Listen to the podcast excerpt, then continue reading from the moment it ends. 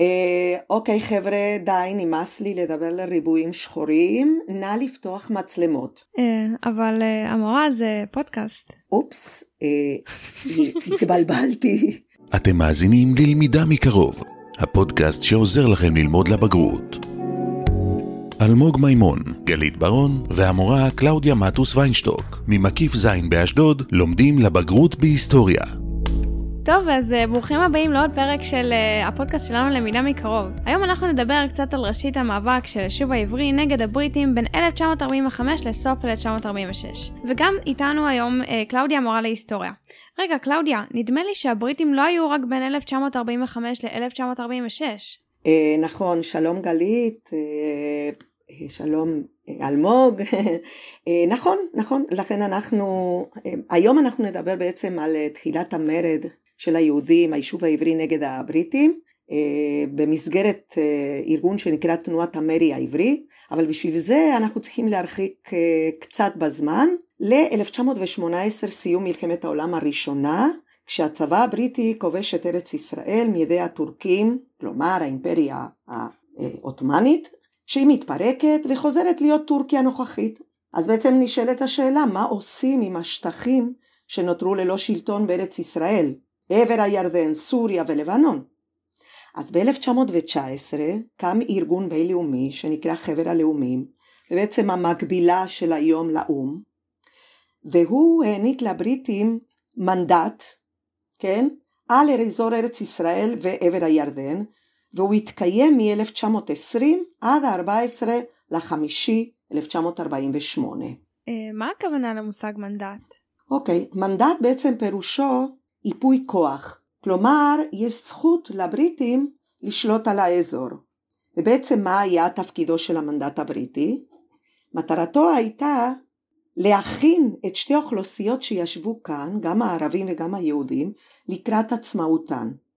כלומר, להכין כאן תשתיות בכל התחומים, בכלכלה, בחברה, תרבות, שלטון, בריאות, חינוך, כדי שבבוא הזמן תקום כאן מדינה או מדינות עצמאיות.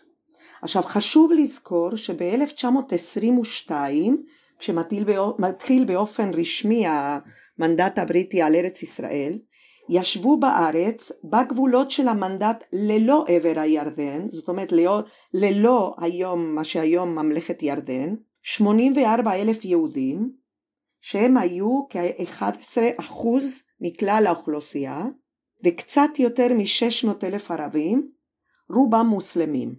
עכשיו במהלך שנים אלו היישוב העברי פיתח כלכלה על כל תחומיה, מערכת חינוך בכל הרמות, מערכת בריאות, מוסדות תרבות ודת, קלטה עולים, ופיתחה גם לעצמה מוסדות פוליטיים אוטונומיים, זאת אומרת קצת עצמאיים, הכל תחת הפיקוח של הבריטים, ולכן היישוב קיבל את הכינוי המדינה שבדרך. כי הם בעצם היו בדרך להקמה. בדיוק, כלומר בעצם כשנגיע ל-1945-46 נצטרך רק להכריז על המדינה, כי התשתיות כבר היו בעצם אה, אה, אה, בנויות. עכשיו, אפילו היו מ-1920 ליישוב כוחות הגנה, הגנה עצמית, שהבריטים אפשרו ליהודים להקים, שזה בעצם ארגון ההגנה, שהוקם על ידי היישוב באישור הבריטי, כמו שאמרתי קודם, ב-1920, וזאת בעצם הייתה תשובה לאירועי דמים שהתחוללו באותה תקופה בארץ, אה, כשהערבים יצאו בעצם אה, להילחם נגד הבריטים ונגד היהודים. עכשיו, כל כמה שנים האוכלוסייה הערבית יצאה כנגד מגמת הפיתוח של היישוב. כלומר הערבים חששו שיווצר כאן רוב יהודי בשל עליית היהודים. השיא של האירועים האלה התרחש בין השנים 1936 עד 1939, אירועים שקיבלו את הכינוי המרד הערבי. ואיך הגיבו הבריטים?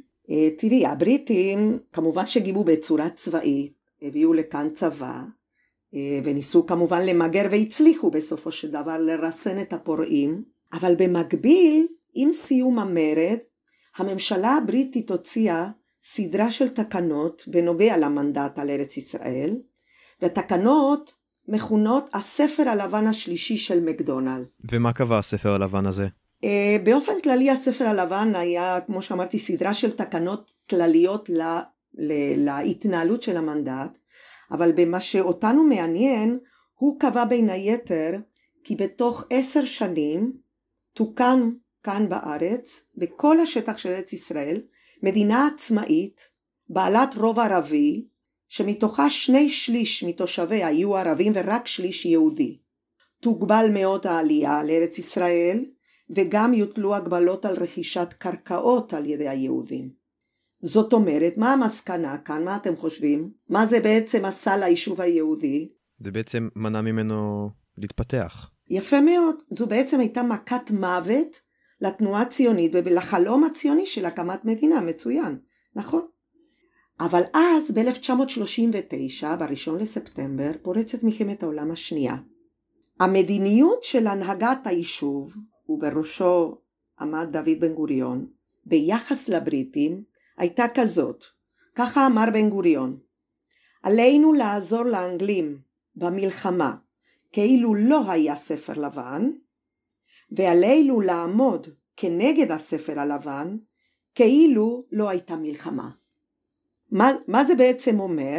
שיש כאן שני מאבקים. מצד אחד אנחנו נמשיך להיאבק נגד הספר הלבן, כלומר ננסה להמשיך להכניס יהודים לארץ ישראל באמצעות עלייה בלתי לגלית או העפלה, אבל במקביל אנחנו נשתף פעולה עם הבריטים נגד האויב המשותף שהם הנאצים.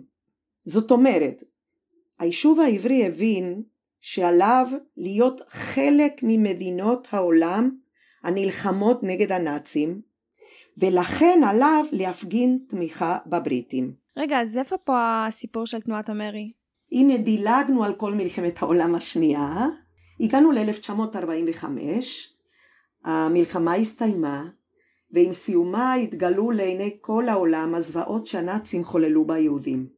עכשיו, היישוב תמך בבריטניה אמרנו קודם במהלך המלחמה, ולכן ראשי היישוב היו בטוחים שבריטניה סוף סוף תממש את ההבטחה הישנה שגם מופיעה בהצהרת בלפור וגם בטופס המנדט לעזור לתנועה הציונית להקים כאן בית לאומי ואף מדינה יהודית בארץ ישראל. אבל ראו אכזבה, התחלף השלטון בבריטניה והמדיניות הבריטית הפכה לעוד יותר עוינת כלפי הרעיון של המדינה היהודית. הבריטים התנגדו להעלות את העקורים. מי היו העקורים? אוקיי, עקורים זה כינוי לשארית הפליטה או שורדי השואה. אנחנו מדברים על כ-250 אלף יהודים שנשארו ללא בית, שלא היה להם לאן להגיע, ואו שהם נדדו באירופה, או שהם שוכנו, שוכנו על ידי הבריטים והאמריקאים במחנות הריכוז, אה, ולכן נקראו מחנות עקורים. ואז כאן מתחיל בעצם הסיפור של המרד, כי היישוב התנגד לספר הלבן, כי בעצם הספר הלבן לא אפשר לאותם עקורים להגיע לארץ ישראל, והארגונים כאן בארץ כן ביקשו להעלות את היהודים לארץ ישראל. אז באוקטובר 1945 בן גוריון וארגון ההגנה ניהלו משא ומתן עם מה שנקרא ארגוני הפורשים לשיתוף פעולה מלא נגד הבריטים. אה, מי היו ארגוני הפורשים? מה ההבדל ביניהם? אוקיי, אז אנחנו מדברים על אנשים שפרשו, בעצם פרשו במקור מארגון ההגנה. אתם זוכרים אמרנו שמ-1920 התקיים ארגון ההגנה שזה היה בעצם ארגון לגיטימי חוקי בעיני הבריטים שנתן הגנה עצמי ליישובים בארץ ישראל מפני הפורעים הערבים. ב-1931 קם ארגון האצ"ל, ארגון האצ"ל או ארגון צבאי לאומי שהוא בעצם אה, מורכב מפורשים אנשי הגנה שפרשו אה, בשל ויכוח אה, בינם לבין ארגון ההגנה כי הם לא היו מוכנים להבליג לאלימות של הערבים. ארגון ההגנה התאפיין בכך שניהלו מדיניות של הבלגה, כלומר רק הגנה ולא התקפה של ארגון של יישובים ערביים, וארגון האצ"ל טען שצריך להיות הרבה יותר מיליטנטים, אקטיביסטים, כן, ואפילו אלימים כלפי הערבים. אה, במהלך מלחמת העולם השנייה, ארגון האצ"ל מסכים לשתף פעולה עם הבריטים נגד הנאצים, ומתוכו שוב פורשים כמה חברים ומקימים עוד ארגון מחתרת שנקרא לח"י, לוחמי חירות ישראל. ועל מה היה ויכוח? אנשי הלח"י לא היו מוכנים לשתף פעולה עם הבריטים. ואז בסופו של דבר יש לנו כאן בעצם שלושה ארגונים. ארגון ההגנה שהוא ייצג את רוב היישוב העברי באותה תקופה, את היישוב מה שנקרא היישוב המאורגן ואת מוסדותיו, ובצד שני ארגוני מחתרת, האצ"ל והלח"י, שבעיני הבריטים הם בעצם היו טרוריסטים, מחבלים.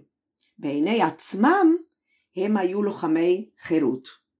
אוקיי, אז אנחנו חוזרים בעצם לתנועת אה, המרי העברי, ואמרנו שבן גוריון מציע שיתוף פעולה בין כולם, ואנחנו מדברים על תנועה בעצם שהמטרה, המטרות שלה היו קודם כל לאלץ את הבריטים לבטל את הספר הלבן, לפתוח את שערי הארץ לעולים, במיוחד לשורדי השואה, ולזרז את יציאתם של הבריטים כדי להפסיק את המנדט ולהקים כאן מדינה.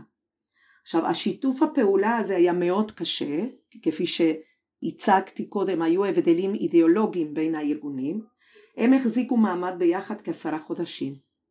בעצם מאוקטובר 1945 עד יולי 1946. רגע, מי פיקח? מי עמד מעל כל הדברים האלה? אז uh, על הפעולות, ואנחנו מדברים על פעולות צבאיות נגד הבריטים, פיקחה מטעם uh, uh, המוסדות של היישוב ועדה מיוחדת שהיא נקראה ועדת X כי היא הייתה ועדה סודית והיא כללה בתוכה נציגים מכל הקבוצות הפוליטיות החשובות ביישוב. עכשיו אמרתי קודם שהם בעיקר עסקו באמת בפעולות צבאיות אני אתן דוגמה אחת שהיא בעצם אולי בין המפורסמות ביותר, פעולה שהתנהלה ב-17 ליולי 1946, שהיא קיבלה את הכינוי ליל הגשרים. באותו לילה זו הייתה פעולה של ארגון הפלמ"ח. דרך אגב, כל ארגון ארגן לעצמו את הפעולות והיה צריך לקבל אישור קודם כל של ועדת X כדי לצאת, להוציא לפועל את, הפ... את הפעולה הצבאית. אז באותו לילה, ביולי 1946, יחידה של, יחידות של הפלמ"ח, והפלמ"ח היה פלוגות המחץ, ארגון ה, ה, ה, הלוחם של ארגון ההגנה, יצאו ותקפו 11 גשרים שחיברו את הארץ עם השכנות הערביות, כשהמטרה הייתה לפגוע בתנועת הרכבות מעל הגשרים ובעצם לעצור את דרכי האספקה של הבריטים. עכשיו הפעולה הזאת הייתה לה הצלחה פנומנלית. לצד זה הייתה איזה פשלה כן באחד הקשרים בגשר אכזיב הפעולה השתבשה ו-14 אה, לוחמים של הפלמ"ח נהרגו. עכשיו אם זו רק דוגמה אחת היו עוד הרבה פעולות כמו התקפות ל... עמדות משטרה ועמדות צבאיות של הבריטים, אה, נקודות של אה, אה, מסילות ברזל בכל הארץ וכולי וכולי. אם בעצם כל התנועות לא הסתדרו ביניהם, מדוע עדיין קמה התנועה? אז בעצם תנועת המרי העברי קמה קודם כל מתוך האכזבה של היישוב מול המדיניות של בריטניה. היהודים כאן היו בעצם בטוחים שאחרי השואה ואחרי השיתוף פעולה של היישוב העברי עם אה, בריטניה מול הנאצים, סוף סוף אנחנו נקבל מתנה, כן? יפתחו את שערי הארץ ואנחנו נוכל לקבל לכאן את כל העולים. אבל אז הם בעצם מבינים שזה לא הולך לקרות. בדיוק. כלומר הם התאכזבו, אז הם מבינים שהם צריכים בעצם לפעול בכוח. הנקודה השנייה היא הנקודה בעצם, ההבנה, ההכרה, שאם הם ביחד הם יצליחו יותר טוב. אם כל אחד מהארגונים האלה ימשיך לפעול לבד, אז אין הרבה סיכויים להצלחה. כלומר, כולם למען מטרה אחת. בדיוק, יש כאן יתרון באחדות. אבל יש כאן עוד נקודה. מכיוון שהאצ"ל והלח"י הם היו בעצם ארגוני מורדים, טרוריסטים, כן, ארגוני מחתרת, הנהגת היישוב מאוד רצתה להכפיף את אותם הפורשים, את האצ"ל והלח"י, תחת המרות שלהם. זאת אומרת, לשלוט על ארגוני הטרור. כן? אז הם, אם יהיו ביחד, כן? אז שתי, הקבוצ, שתי הקבוצות האלה לא יצטרכו, לא יתחילו להתפרע, אוקיי? רגע, אבל אמרת שהיא החזיקה מעמד רק עשרה חודשים, למה היא התפרקה? אז אה, יש לנו כאן בעצם שני אירועים מרכזיים שהביאו בסופו של דבר להתפרקות של התנועה. אירוע אחד, השבת השחורה, והאירוע השני, הפיצוץ של מלון המלך דוד בירושלים. השבת השחורה זה הכינוי שניתן למבצע של הבריטים שנקרא מבצע ברודסייד, שזה המבצע בעצם של תגובת הבריטים לפעולות הצבאיות של תנועת המרי. כמובן שהבריטים לא נשארו, כן, בשקט, והם יצאו למבצע. במבצע הזה, שיצא לפועל ב-29 ליוני 1946, וזאת הייתה שבת, ולכן זה קיבל את הכינוי השבת השחורה. עכשיו במבצע הזה השתתפו 17 אלף חיילים בריטים שהם פשטו על עשרות קיבוצים, הטילו עוצר על הערים הגדולות, פשטו גם על מבנים ועל מוסדות של התנועה הציונית של היישוב היהודי בארץ ישראל, הם ניתקו את קווי הטלפון ותוך שעה כשלושת אלפים יהודים נאסרו וביניהם גם חלק מההנהגה של היישוב. הבריטים חיפשו ומצאו נשק שהוחרם והחיפוש המפורסם ביותר היה זה שהתנהל בקיבוץ יגור שמה נתגלה סליק. סליק זה מאגר נכון? מאגר של נשק נכון מאוד מחסל של נשק בקיבוץ יגור ושם מצאו כמויות באמת מאוד גדולות של אה, גם כ-300 רובים ומאות אלפי כדורים ועשרות אקדחים ומרגמות, כן? עכשיו הפעולה הזאת הייתה מכה מאוד קשה על היישוב, כן? לא היה דבר כזה שהבריטים התנקמו ככה ביישוב העברי ועלה חשש שהבריטים ימשיכו להתנהל באותה מדיניות ויביאו בסופו של דבר להרס של כל מה שנבנה לאורך עשרות שנים ביישוב העברי. ולכן חיים ויצמן, שבאותה תקופה היה נשיא הסתדרות הציונית, הוא דרש להפסיק את אה, פעולות הטרור נגד הבריטים. אז זאת נקודה אחת שהביא לחשיבה בקרב ראשי התנועה הציונית והיישוב היהודי. בואו נעבור לפעולה השנייה. וכאן אנחנו מדברים על פעולה של ארגון האצ"ל. כתגובה לשבת השחורה, אנשי האצ"ל מבצעים פעולה, פעולת נקמה, חבלה, באחד האגפים של המלון המלך דוד שבירושלים, שמה שכנו נציגים של הצבא הבריטי. מכניסים, יש את הסיפור המפורסם שאנשי האצ"ל מכניסים כדי חלב מלאים בחומר נפץ והפיצוץ נשמע בכל ירושלים והוא גרם לעשרות הרוגים שהיו גם יהודים, גם בריטים וגם אה, ערבים. הפעולה הזאת בוצעה דרך אגב ללא אישור של ועדת איקס. Okay, אוקיי? אמרנו קודם שוועדת איקס הייתה אמורה לאשר כל פעולה צבאית וזאת פעולה שזכתה לגינוי בארץ אה, ובעולם. אז בסופו של דבר התוצאה הייתה שהמנהיגים של היישוב באמת החליטו לשנות את העמדה שלהם ולהפסיק את הפעולות הצבאיות. ובמקביל ארגון ההגנה התחיל לתת יותר דגש לסוג אחר של מדיניות, לפעולות של עלייה בלתי לגלית, להתיישבות וגם לפעולות דיפלומטיות. רגע, מה זאת אומרת? מה הכוונה פעילויות דיפלומטיות? זאת אומרת שנציגים של היישוב העברי הסתובבו בכל העולם וניסו להפעיל לחץ על מנהיגים של מדינות אחרות שיקבלו את המדיניות בעד התנועה הציונית ובעד הקמתה של מדינה יהודית בארץ ישראל.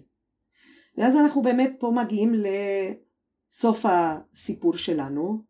אנשי האצ"ל והלח"י לעומת ארגון ההגנה המשיכו עם הפעולות הצבאיות נגד הבריטים ובעצם פירוק התנועה אה, מה שגרם לפירוק התנועה הייתה התפיסה הזאת שאי אפשר, לא הייתה אפשרות בעצם לגשר במחלוקת שבין ארגון ההגנה לבין הפורשים. ובעצם מכאן והלאה, וזה יהיה אולי נושא לפרק אחר, התחיל אה, מאבק נגד הבריטים, אבל בשני מסלולים שונים. מצד אחד ארגון ההגנה, ומצד שני ארגון הפורשים. טוב, תודה רבה, זה, זה היה מאוד מעניין האמת. כן, אנחנו ממש שמחנו להקשיב לך, קלאודיה, תודה שהיית איתנו. אה, תודה לכם, היה לי כיף. טוב, אז uh, הנה הגענו לסיומו של עוד פרק של למידה מקרוב. תודה רבה לאלמוג על העריכה. תודה רבה לגלית על ההגשה. ותודה רבה לעדי מנשר ולמקסים קונדרטיב. Uh, וואי, תקשיב, uh, הקטע עם הספר הלבן, מקדונלד, uh, מה זה בא לי המבורגר? בוא, בוא לאכול. יאללה, בואי. תודה שהאזנתם. אנו ממליצים לכם להאזין גם לשאר הפרקים שלנו, ולעקוב אחר עדכונים. בהצלחה.